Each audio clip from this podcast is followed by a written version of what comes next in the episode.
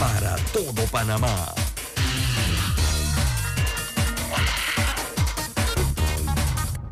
Las opiniones vertidas en este programa son responsabilidad de cada uno de sus participantes y no de esta empresa radial. La información de un hecho se confirma con fuentes confiables y se contrasta con opiniones expertas. Investigar la verdad objetiva de un hecho necesita credibilidad y total libertad. Con entrevistas que impacten, un análisis que profundice y en medio de noticias, rumores y glosas, encontraremos la verdad. Presentamos a una voz contemple y un hombre que habla sin rodeos con Álvaro Alvarado por Omega Estéreo. Bienvenidos.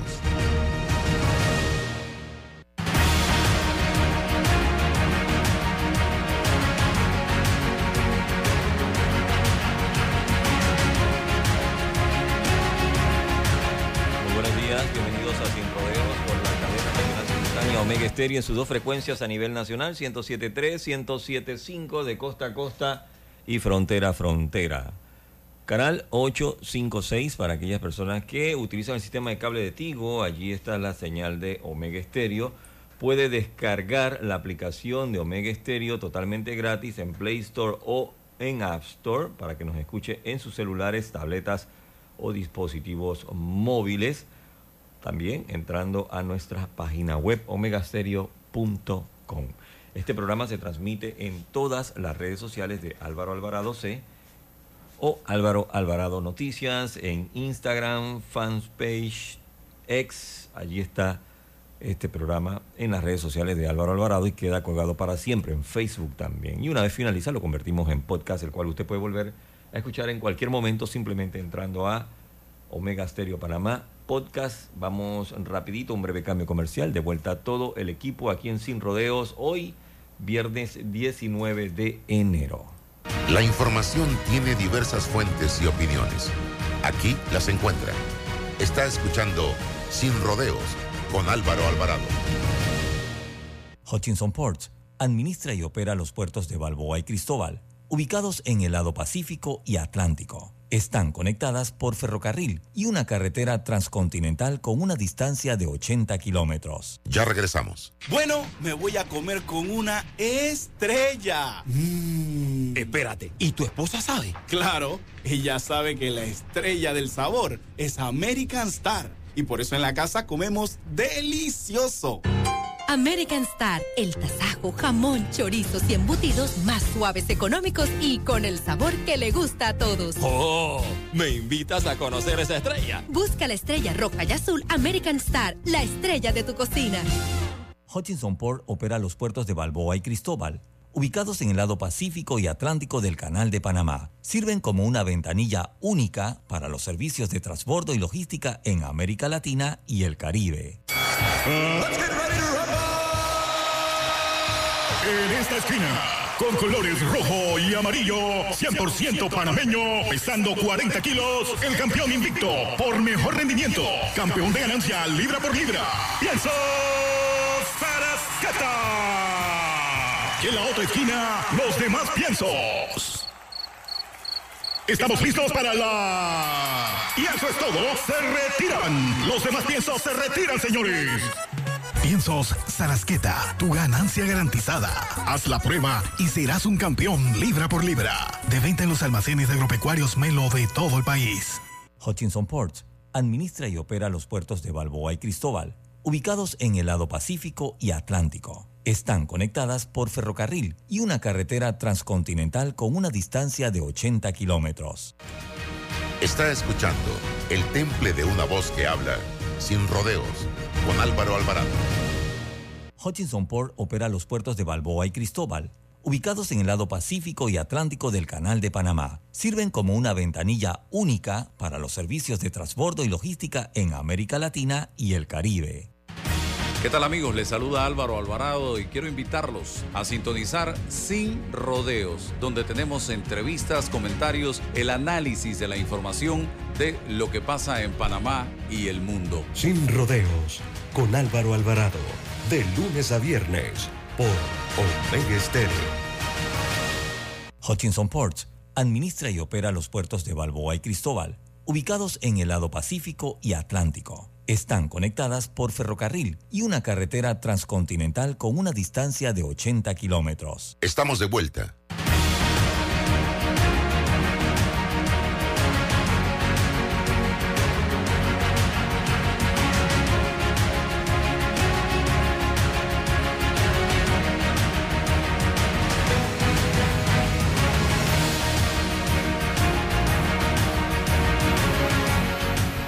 Estimados amigos, tengan todos muy buenos días. Bienvenidos a este su programa Sin Rodeos a través de Omega Estéreo, emisora de cobertura nacional. Gracias eh, por su sintonía. También estamos en nuestras redes sociales. Estamos en YouTube, estamos en eh, Facebook fanpage y en Twitter. Vamos inmediato a presentar nuestra entrevista del día de hoy. Vuele diariamente a toda Europa en nuestro nuevo Dreamliner, el avión más avanzado del mundo. Reduce hasta 40 minutos el tiempo de vuelo y gracias a la presurización de cabina brinda mayor sensación de descanso y menos jet lag. Air Europa, tú decides. Air Europa presenta la entrevista del día.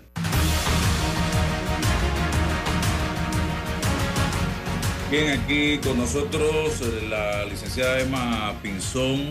Eh, vamos a conversar con ella sobre el tema de la ley de medicamentos. Pero antes, Emma, eh, creo que como es un tema que nos está afectando a todos los residentes en el distrito de Panamá y San Miguelito, tenemos que hablar de la situación de, la, de lo que está sucediendo en Cerro Patacón en este momento. Desde anoche se activaron las alarmas, otro incendio más en eh, el vertedero de basura de Cerro Patacón. Eh, y digo otro más porque ya esto parece cíclico y no ha habido gobierno en este país desde que se tomó la decisión de trasladar el problema de Panamá Viejo, donde hoy está Costa del Este, a Cerro Patacón, que haya querido resolver este tema como debe ser, científicamente. Aquí lo que se hizo fue agarre ese problemón que hay acá en el área de Costa del Este y llevémoslo para Cerro Patacón y ahí se ha quedado. Hoy Cerro Patacón ya ha colapsado y miren lo que está sucediendo. Hoy nos estamos envenenando los panameños. Mucha gente que ya tiene problemas respiratorios, hoy está sufriendo las consecuencias de su humo tóxico en Panamá de San Miguelito. Y los que no teníamos problemas respiratorios, ya hoy amanecemos con problemas de garraspera, con problemas nasales, porque estamos respirando ese veneno. Veneno. Y lo que nos dicen es, cierren las ventanas de la casa o pónganse mascarilla. Esa es la solución. Y yo exhorto hoy, con mucho respeto, a todos aquellos que durante octubre y noviembre se manifestaron en contra del daño ambiental que podía causar, podía causar la mina, la minería, a que se pronuncien también, así como lo estamos haciendo en este momento. Hay que activarse, y no solamente los que protestaron contra la mina en las calles, sino también la Cámara de Comercio, el CONEP, el Sindicato de Industriales, la PEDE, la CAPAC, todos los gremios empresariales de este país los sindicatos, las organizaciones, porque este es un veneno que nos estamos respirando todos, esto sin distinción de ninguna clase. Y no vemos una decisión de las autoridades para enfrentar este problema porque apagan el fuego, se resuelve el problema hoy y ya se nos olvida todo y dentro de un mes, dos meses, tres meses vuelve lo mismo y seguimos, entonces volvemos a hablar del tema. Porque así somos en este país. Pero ya llegó el momento de resolverlo. Y este gobierno no puede pensar en que, ah, no, que lo resuelva el otro, porque ustedes están cobrando la planilla todavía. Ustedes están en función de gobierno, señor presidente Cortizo. Y yo creo que la solución a esto, en vista de que ustedes han fracasado en la solución de este problema de la basura, y digo ustedes, porque esto viene del gobierno de ustedes, que tiene ya cinco años en, junio, del gobierno de Martinelli, que creó la Autoridad de Aseo Urbano y Domiciliario para nada, para simple y sencillamente tener una planilla de 68 millones de dólares, porque no resuelven nada, del gobierno de Varela, y nos vamos para atrás, el gobierno de eh, Mocoso, Torrijos, de Pérez Valladares, y aquí eso no se ha resuelto. El manejo de, la, eh, desechos y la propia y misma recolección de la basura. Y si en Panamá llueve, en el interior no escampa, señora Emma, porque por allá el problema es el mismo, vaya Pedací, vaya Chitré, vaya de, en materia del manejo de los desechos eh, o de la basura. Horrible. Señora Emma. ¿Qué tal? Mira, con el tema también me gustaría hacer un llamado a la población que no tiene que ver con el incendio, pero sí con el manejo de la basura. Te voy a decir que yo mucho antes que, el reciclaje estuviera de moda, cuando empezó aquella una empresa con que solo te recogía periódicos y latas, todo ya ha ido mejorando. Aquí donde yo vivo ya tenemos instalada una unidad de reciclaje, ya no me tengo ni siquiera que mover a llevarlo a otro lugar. Y tú sabes que nosotros nada más sacamos aquí en mi casa una sola bolsa de desecho a la semana para que veas la cantidad de material que nosotros podemos reciclar. Entonces, así como ciudadanos también tenemos que colaborar. Nosotros los ciudadanos somos parte también de la solución. Así mismo es. Yo hace, eh, ¿qué? 26, 20, no, 23, 22 años, recuerdo, en visitas que realizaba a Miami, a casa del colega Iván Donoso, cuando trabajaba allá en Univisión. Y yo veía allá, creo que eran tres tanquecitos de basura en la cocina o en el pasillo. Tres y me llamaba la atención, sí, uno para esto, otro para esto y otro para esto. Y veía cómo se lavaban los tetrapac, los recipientes, las botellas, antes de depositar en los, eh, en los tanquecitos. O sea, era un, mire, ¿de cuándo? 20, 22 años. Y nosotros todavía aquí seguimos siendo una aldea, una tribu en, en, ese tema del manejo de la basura. No ha habido manera de que se dé lo que se tiene que dar. Y para mí la única solución es la privatización del servicio. Para mí... Bueno, yo supe de empresa que vino de Japón acá a proponerle a Panamá el comprarle la basura y no fue posible siempre por los negociados. Así que ciertamente eh, tenemos el tema de la corrupción que afecta a todo nivel. Así es.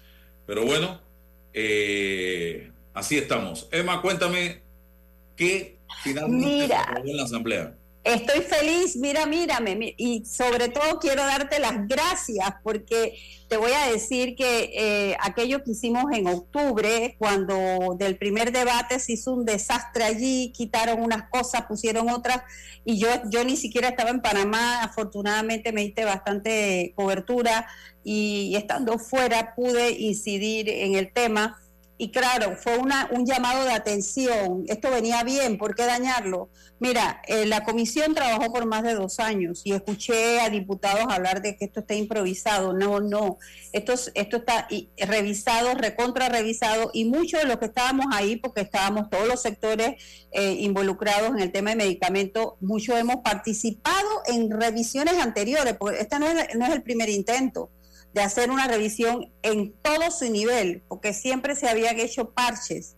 Entonces yo sí te puedo decir que el documento está bastante fortalecido. Eso que habían quitado en octubre, lo redactaron de otra manera, pero entró.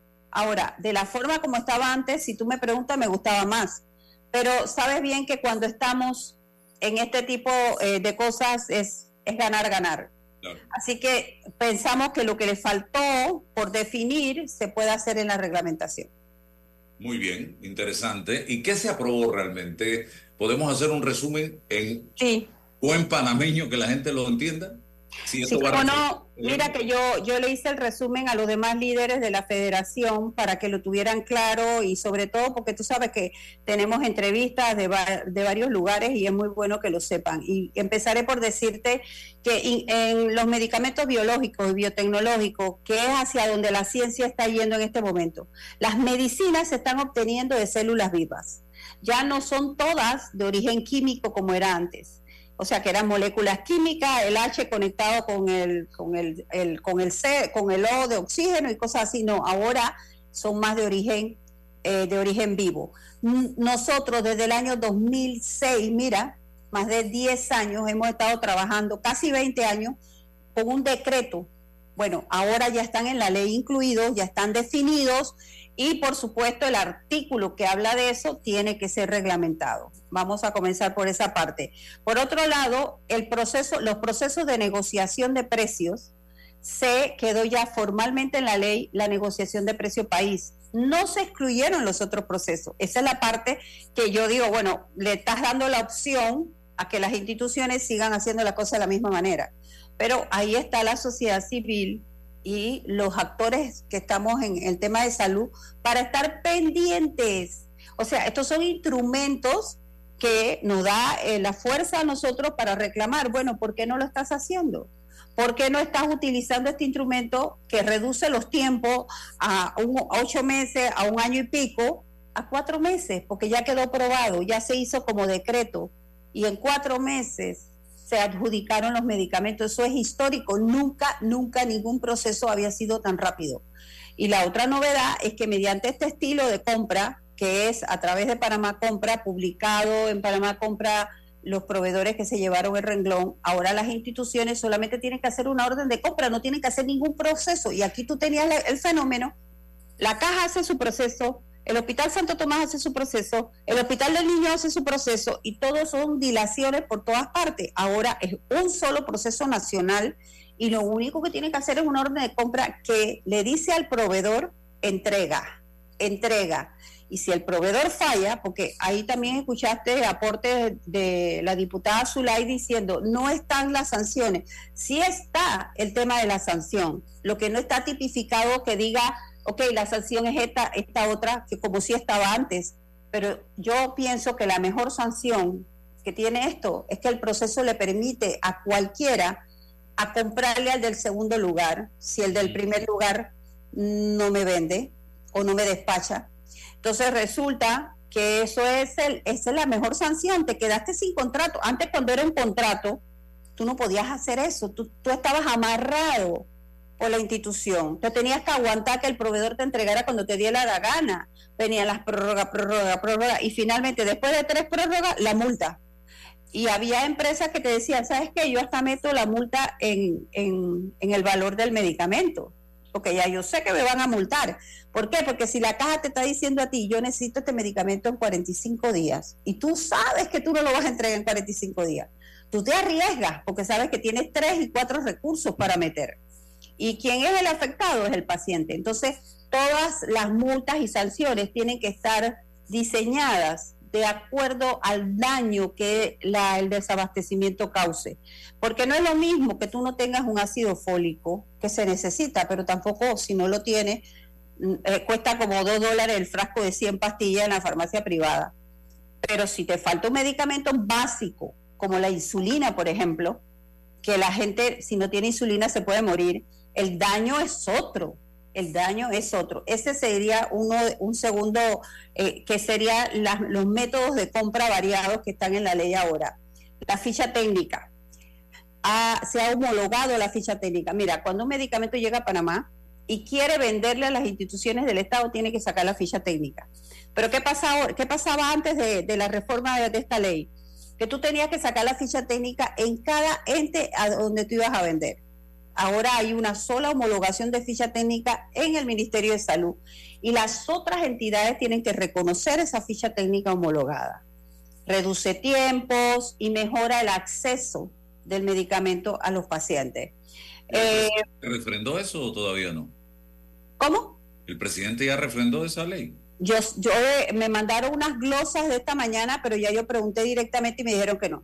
Ah, le pregunté al secretario técnico de la mesa de medicamentos, de la mesa de esa técnica que se armó, nombraron un, un, secretario, le pregunté directamente a él y le dijo, y dijo que eso todavía no le ha llegado. Así que eso es la otra semana. O sea que todavía está vigente la ley actual. Sí, pero sí te quiero decir, ¿ah? que yo espero que eso que pusieron en la glosa que dice que de un plumazo no lo detenga, que lo haga de un plumazo, así como refrendó la ley de la minería y así como refrendó todo lo demás, porque esto es una ley que favorece al pueblo panameño y, sobre todo a aquellos que tenemos enfermedades crónicas y que dependemos toda nuestra vida de medicamentos. Así que yo siento que esa glosa busca el dilatar, el decir que, hey, ya refrendó, mira, un plumazo, el de mano floja, Ah, para mí lo que busca es decirle, no hagas lo mismo, no, que lo haga, porque esta, esta ley la estamos esperando hace 20 años, porque desde que salió la ley 1 en el, en el, en el 01, en el 2001, el tema de la adquisición, Álvaro, lo dejaron gris, porque eso, eso lesiona intereses económicos. La adquisición, ¿tú sabes cuánta gente se ha quejado de la compra conjunta con decirte que hay un ciudadano responsable que demandó al MISA y a la caja? o la compra conjunta.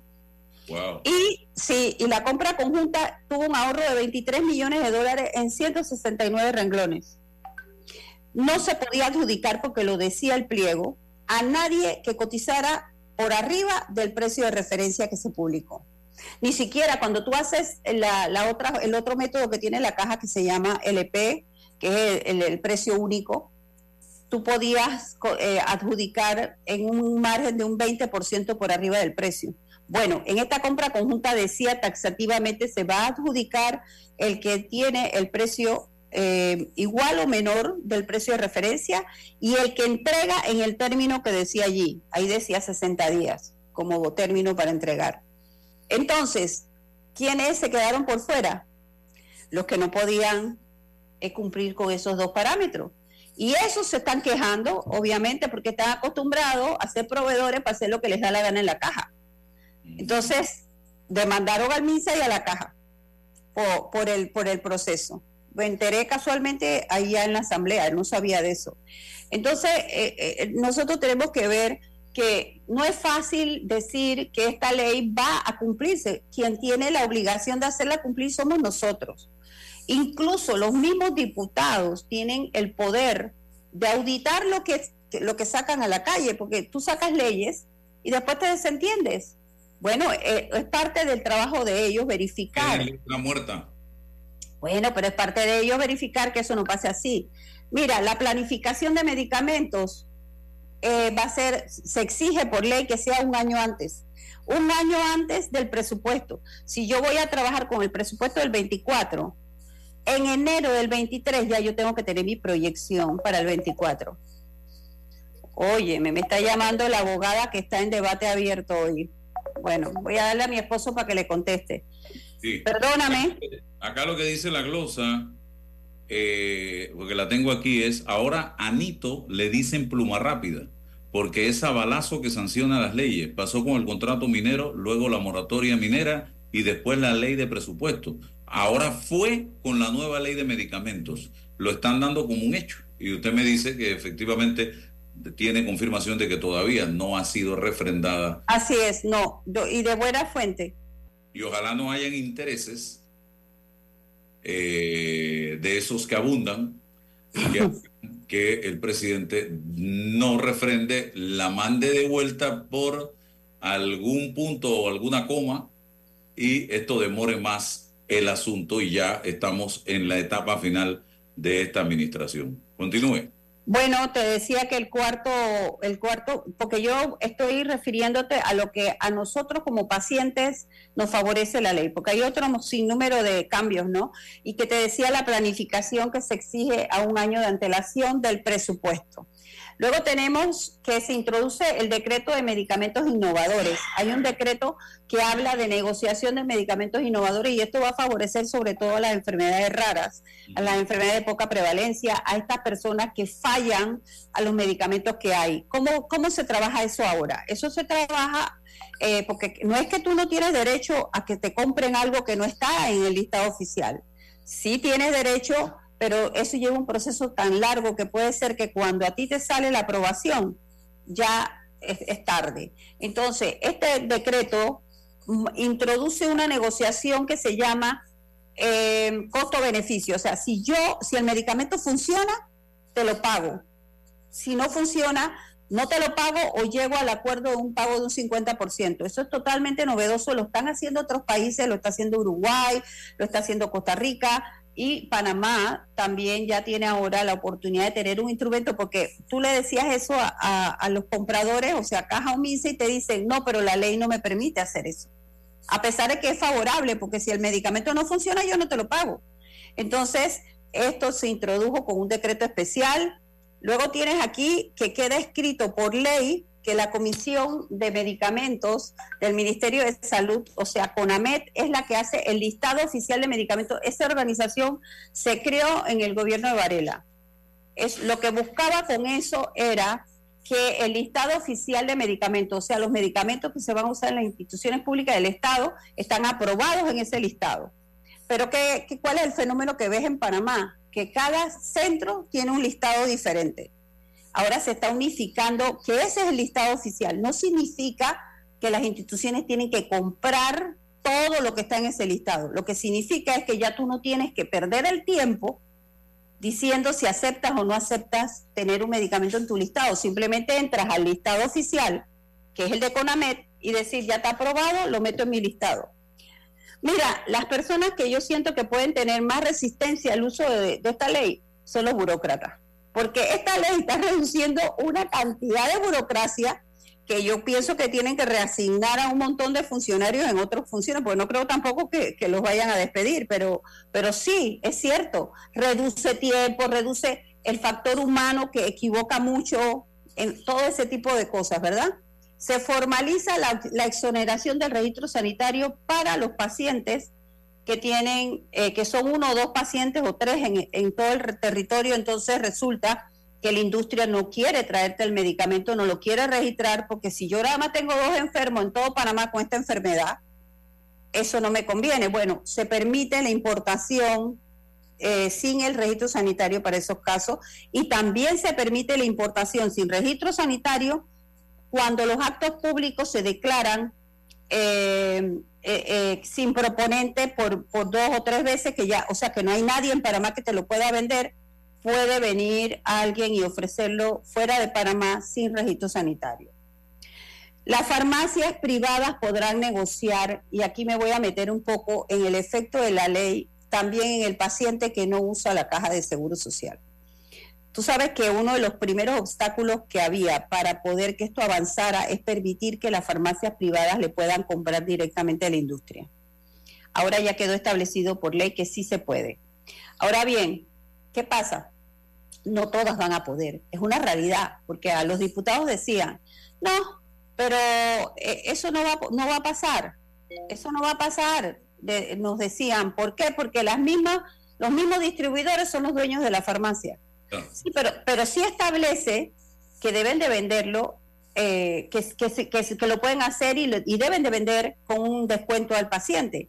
Entonces, toca también a nosotros como sociedad civil y en la reglamentación buscar de qué manera garantizar que si tú negociaste el precio más barato, ese descuento le llegue al usuario.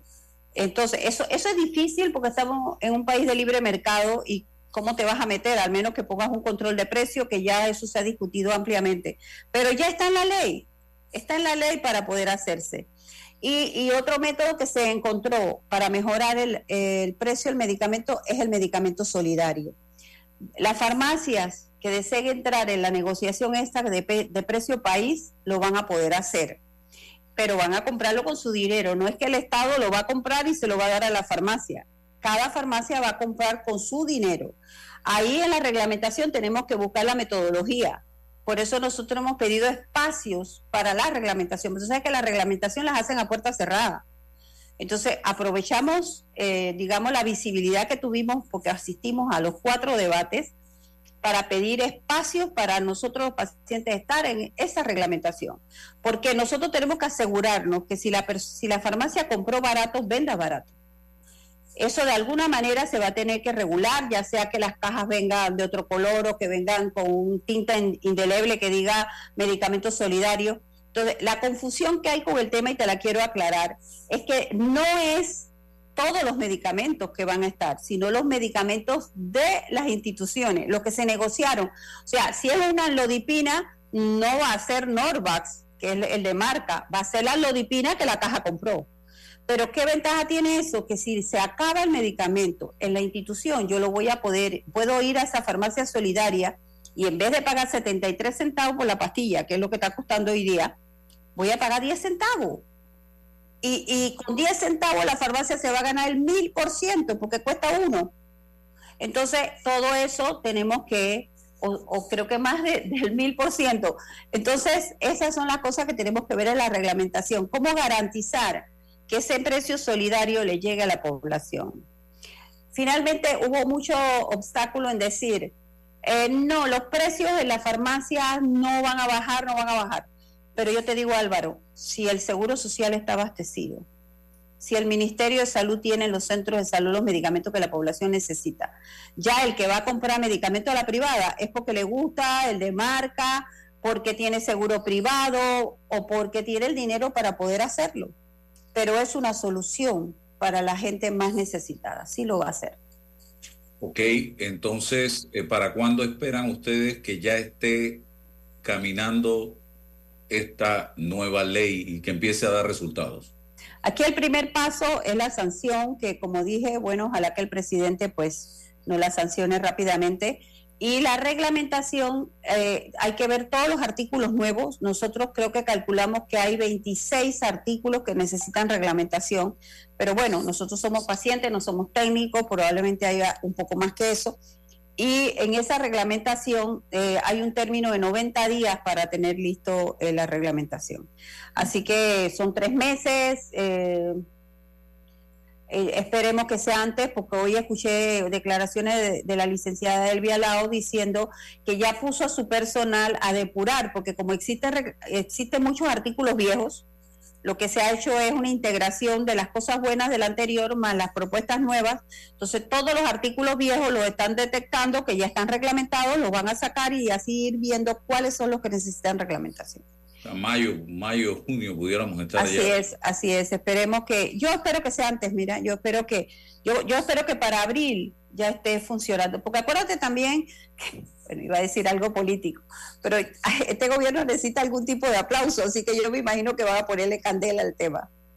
Oiga, el tema de hemodiálisis, ¿usted tiene algún conocimiento sobre este asunto que todavía no se resuelve?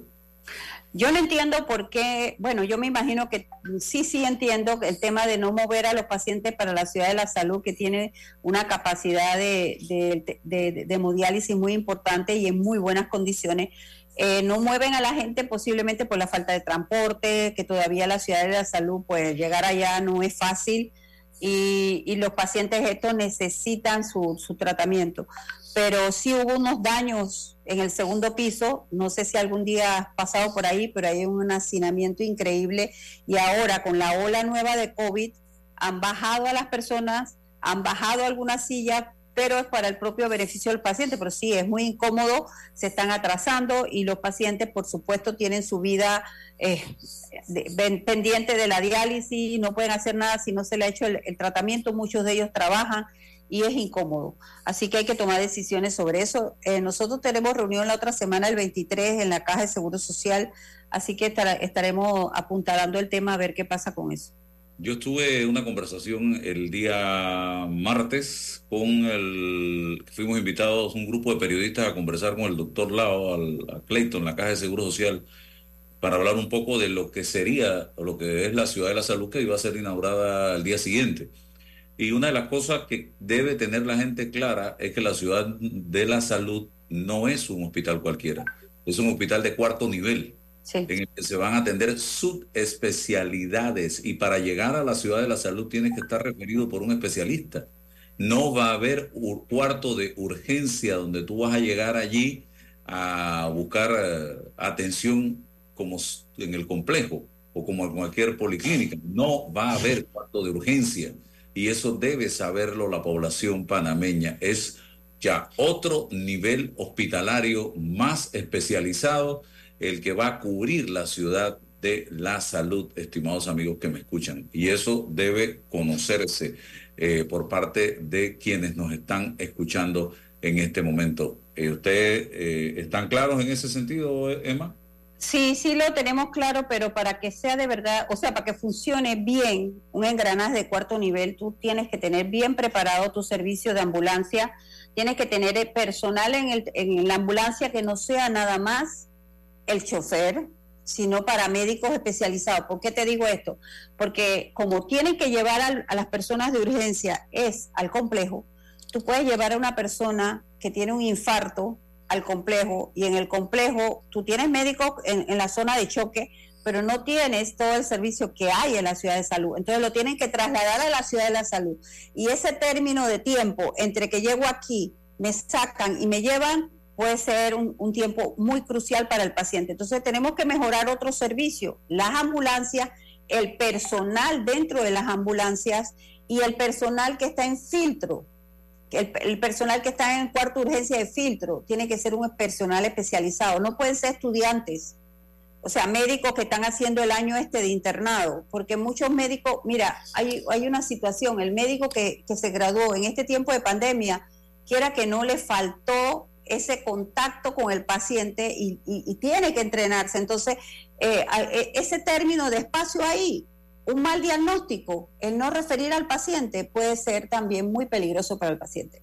Por eso yo decía, bueno, es verdad, no tienen cuarto urgencia ya, pero sí debe haber uno para todas las especialidades. O sea, si yo detecté un infarto, o un derrame, eh, bueno, ortopedia todavía no está allá, pero un accidente grave, eh, debería ir directo. Pero resulta que, bueno, vamos a ver cómo va así y ojalá que mejoremos el servicio de ambulancia. Yo creo que la clave ahí eh, el, otro día me enteré que habían ocho personas infartadas y no había ambulancia.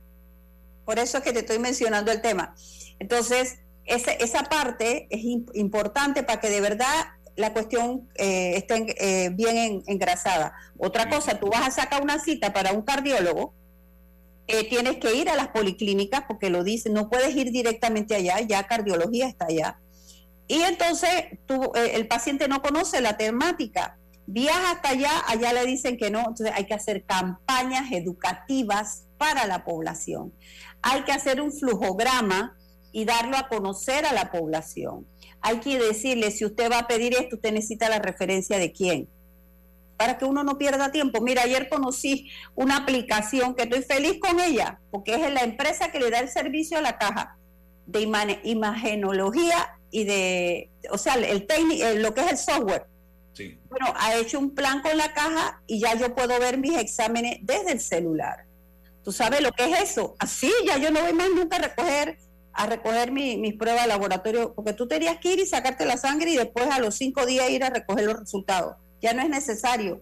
Y también estás ahorrando papel, porque cuando tú vas a tu cita médica, el doctor no te, tú le puedes enseñar desde el celular y él copia lo que tiene que copiar en el expediente. Eh, este, eh, sí, imagínate yo que voy al complejo. Cuando voy, mi esposo se tiene que quedar por ahí trancándole a alguien porque nunca hay estacionamiento. No, además del riesgo que puedes agarrar una infección ahí por estar visitando el hospital. Entonces voy, me saco la sangre y me desentiendo, ya busco los resultados en la aplicación. Esas son las cosas en que tenemos que avanzar y ojalá, Álvaro, algún día podamos sacar las citas por aquí. Sería una belleza. Gracias. Y otra cosa que le dije al doctor Olao hay que construir vías de acceso a la ciudad de la salud porque eh, la única que existe a veces está muy complicada para llegar y puede ser algo de vida o muerte. sí, así es. Y también la ruta de los buses, y bueno, sí dicen que va a haber una línea del tren hacia allá, pero eso lo veremos quién sabe en qué tiempo, pero sí es necesario, definitivamente. Y que la farmacia esté surtida, porque adivina, tienen que ir al complejo a sacar la receta después que se atienden allá. Así que... Bueno, gracias Emma, seguimos en contacto. Seguimos y muchas gracias, nuevamente gracias, porque si no hubiera sido por los medios de comunicación, no sé si esto hubiera sido tan exitoso. Muchas gracias. Hasta pronto. Chao. Eh, Emma Pinzón, vamos ahora con André Charpentier. Eh, Roberto, a ver si lo tenemos por ahí. Un joven panameño eh, con mucho talento. A ver si se conecta eh, y tenemos la oportunidad de conversar con él porque está pasando lo que muchos talentos panameños pasan en el deporte, en la música, en el arte. Eh, así que vamos a ver, vamos a ver, vamos a ver si logramos la comunicación. Eh, estimado, aquí está, él está por acá. Vamos a ver, yo creo que yo le mandé, sí, aquí está. Estamos esperando a ver si se conecta. Eh, son las 9.12 minutos de la mañana. ¿No se ha conectado, Roberto? Vamos a ver, André Charpentier. Ahí le escribí. Le, él está, dice que está conectado, no sé. Voy a mandársele de nuevo el, el link del Zoom a ver si logramos la conexión con André Charpentier en la mañana de hoy. Ahí ahora sí, ahora sí. Ahora sí lo tenemos aquí. Vamos a ver rápidamente eh, si conecta la cámara y el micrófono y logramos inmediatamente comenzar la conversación con el sobre precisamente el tema. Andrés, buenos días, bienvenido. Buenos días, señor Álvaro. Gracias por la invitación. Oye, ese apellido suyo viene de, la música, ¿no?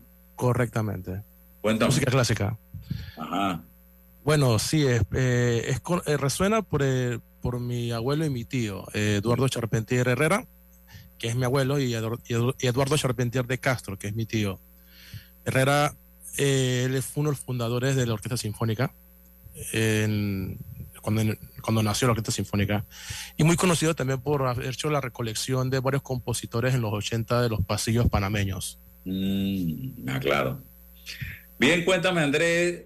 Eh, me hablan de que tienes un proyecto. Y que es muy importante, pero no hay el recurso para echar para adelante. Háblame del proyecto. Sí, este es un concierto que se llama Las pinceladas se tornan sonido. En resumen, es una historia franco-panameña, francesa-panameña, de un pintor francés que vino para la época del siglo XIX, que se llamó Paul Gauguin, muy amigo cercano de Van Gogh. Eh, y bueno, le hicimos música a estas composiciones y empezamos a presentarlo en la ciudad de Panamá a lo largo del, del 2021 hasta ahora. Y la gente le ha gustado entonces hemos logrado encontrar una comunicación con la Alianza Francesa de la Embajada de Francia y, y, ahora eh, pudimos hablar con la Embajada de Panamá en Francia y logramos que nos invitaran en la Semana de América Latina y el Caribe en París.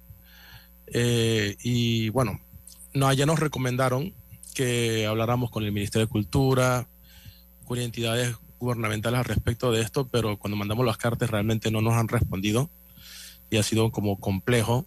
Y bueno, más allá, entiendo también el hecho de que pasaron las, pasaron las protestas y ha sido muy complejo en sí. Pero bueno, hay que tener fe y hay que seguir adelante todo, toda propuesta que uno tenga en la vida. Así que estamos en esas. Háblame de en qué consiste precisamente eh, este, esta historia franco-panameña, este proyecto musical?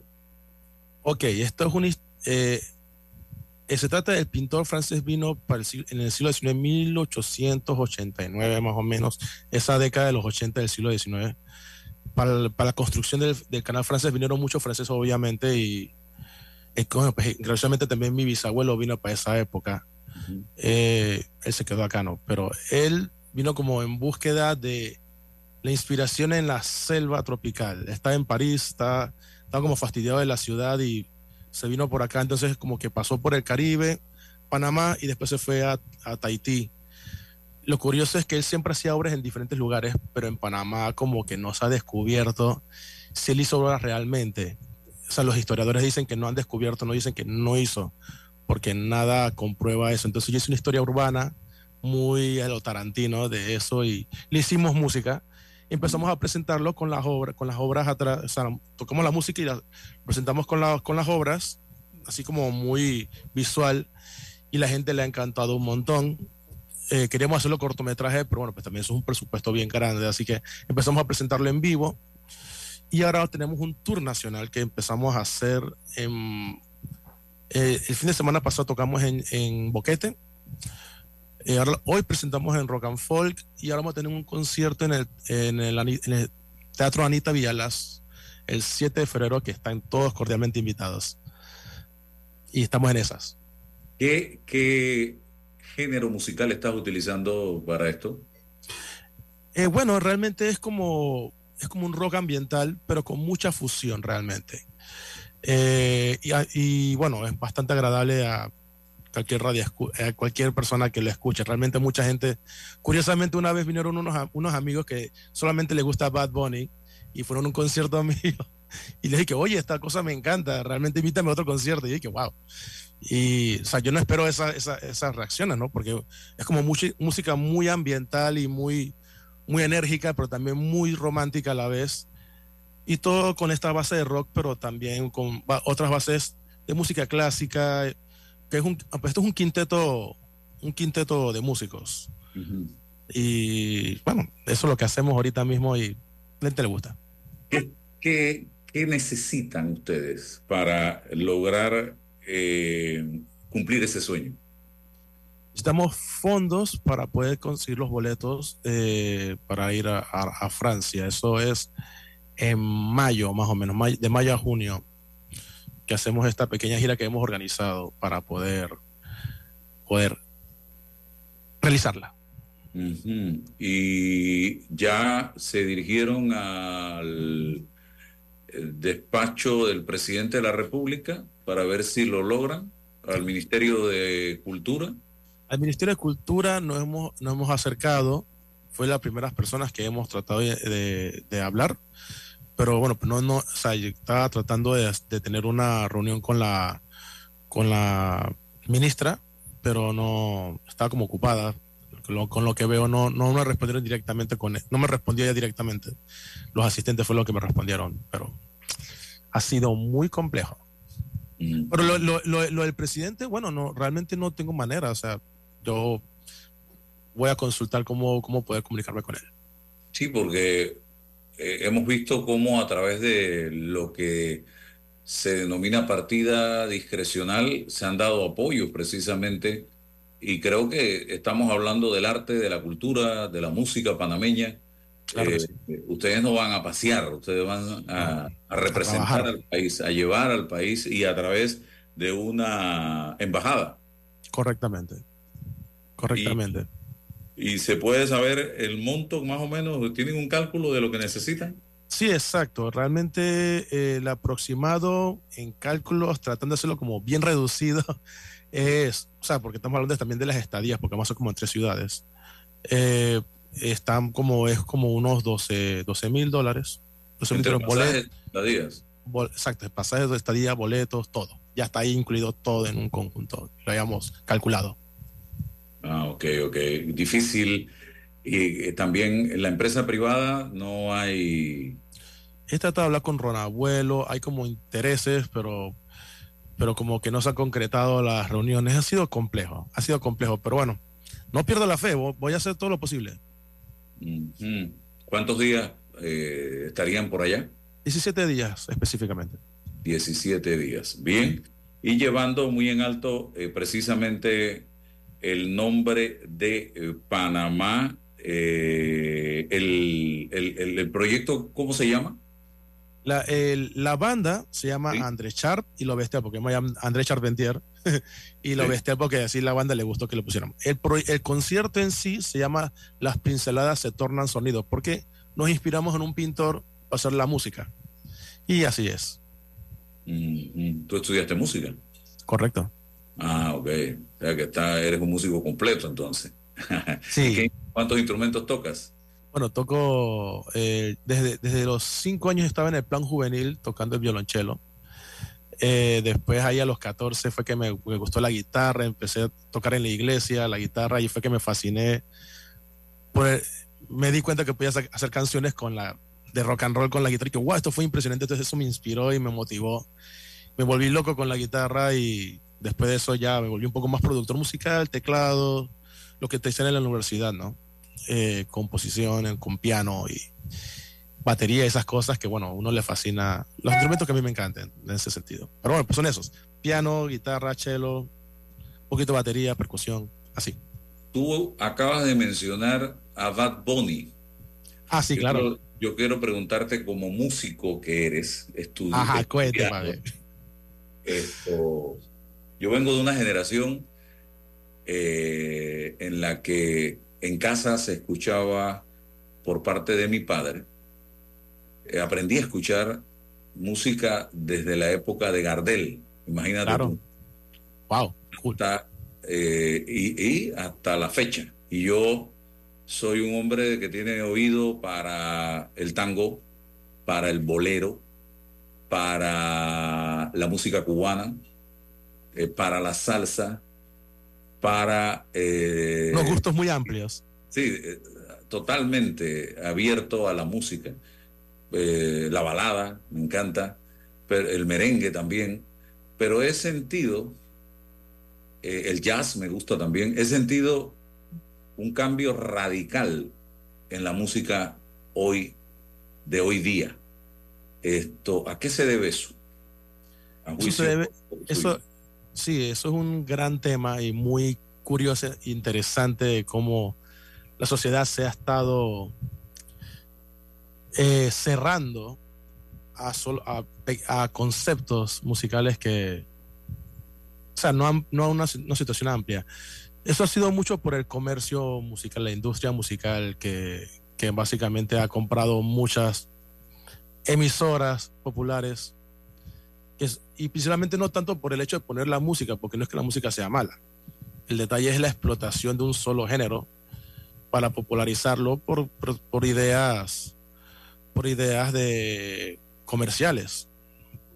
Y a veces se dice, no sé qué, no, no estoy tan seguro, eso se lo dicen algunos artistas grandes que pagan para que otros no se escuchen. Eh, y el problema es ese, que cuando tú escuchas la radio solamente se escucha un solo género o dos o tres géneros y hay un y en, el mundo hay millones de géneros. Por eso que a mí me curiosamente cuando cuando le dije el ejemplo de, de mis amigos que son de escuchan me lo dicen así directamente a mí me encanta Bad Bunny y yo no tengo problema con eso. Yo creo que y, hay que estar orgulloso de que eso suceda porque eso, es una música que nació aquí en los 80 el reggaetón en sí cómo se ha evolucionado. Lastimosamente por no tener aquí industria musical sensata no hay tan, no hay, no hay, no hay reggaetoneros aquí millonarios como debería haber si, si, aquí fue que se inventó. Entonces Panamá siempre inventa cosas y siempre hay otros otros artistas que se lo, que se lo, o sea, de otros países con una industria mucho más madura, que se roban la, básicamente el arte que, que, aquí nace por naturaleza y pasa lo de siempre. Eh, mira, yo, yo no sé tu manera de pensar. Yo siento que estamos retrocediendo en algunos aspectos en materia musical. Y te explico por qué. Claro. Eh, te voy a poner un solo ejemplo, el haitiano. Yo recuerdo de mi época de joven, Tabú Combo. Y mucha gente dirá, ¿y este loco de por qué va a hablar de Tabú Combo?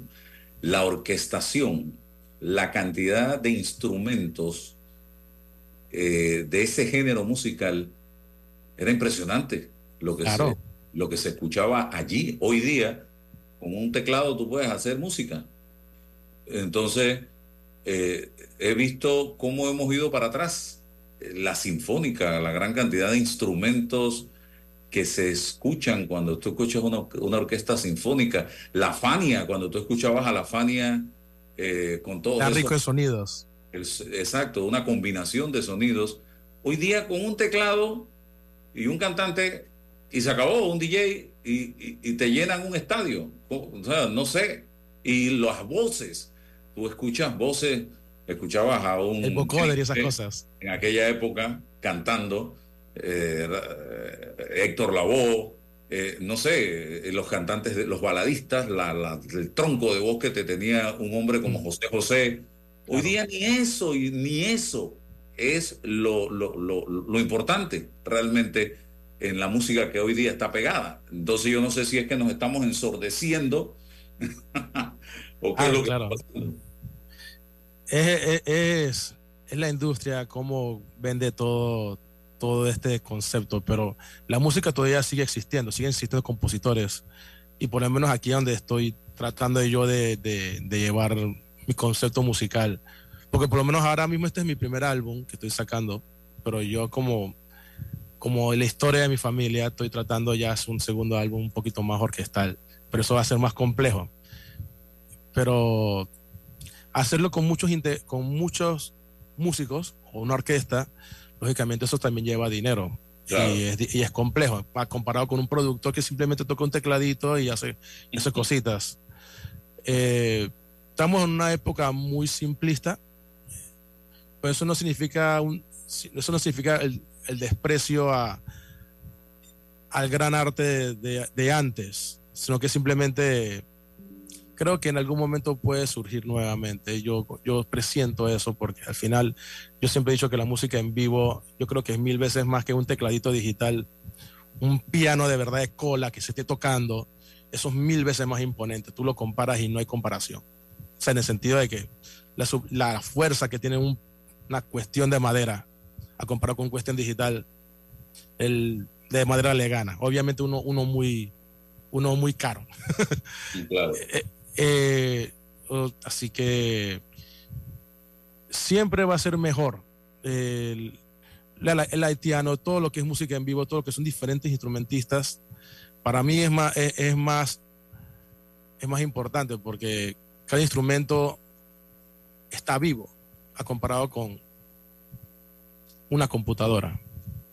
La gente dice que no, que puede ser reemplazado por la inteligencia artificial, pero exacto, eso lo puede hacer y puede poner play, pero a que lo toque un músico, eso vale mil, eso vale más, siempre valdrá más. Eso no, no hay, no hay, no hay manera de comparar eso. Exacto.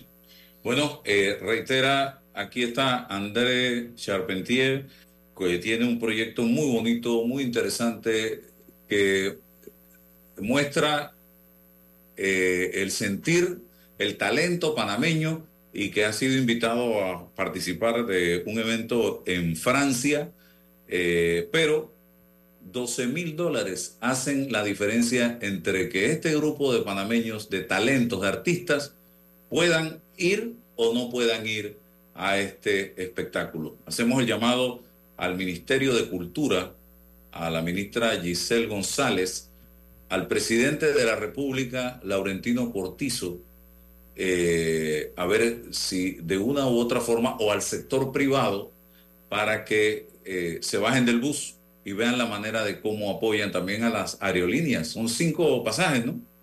Sí, cinco, cinco pasajes. cinco pasajes más lo que representaría la estadía y el transporte interno porque van a visitar unas ciudades allá y Sí, el nombre de Panamá a ver si se puede lograr ese objetivo. Así que pongámonos la mano en el corazón a ver si se logra. André, Claro que sí. Cordialmente todos invitados a nuestro concierto el 7 de febrero en el Anita Villalaz. Empieza a las 9.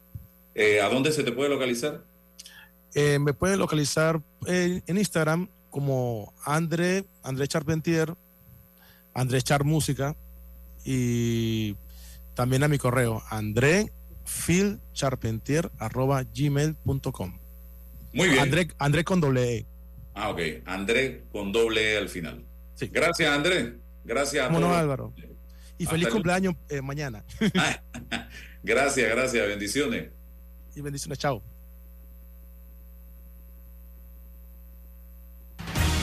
La información de un hecho se confirma con fuentes confiables y se contrasta con opiniones expertas. Investigar la verdad objetiva de un hecho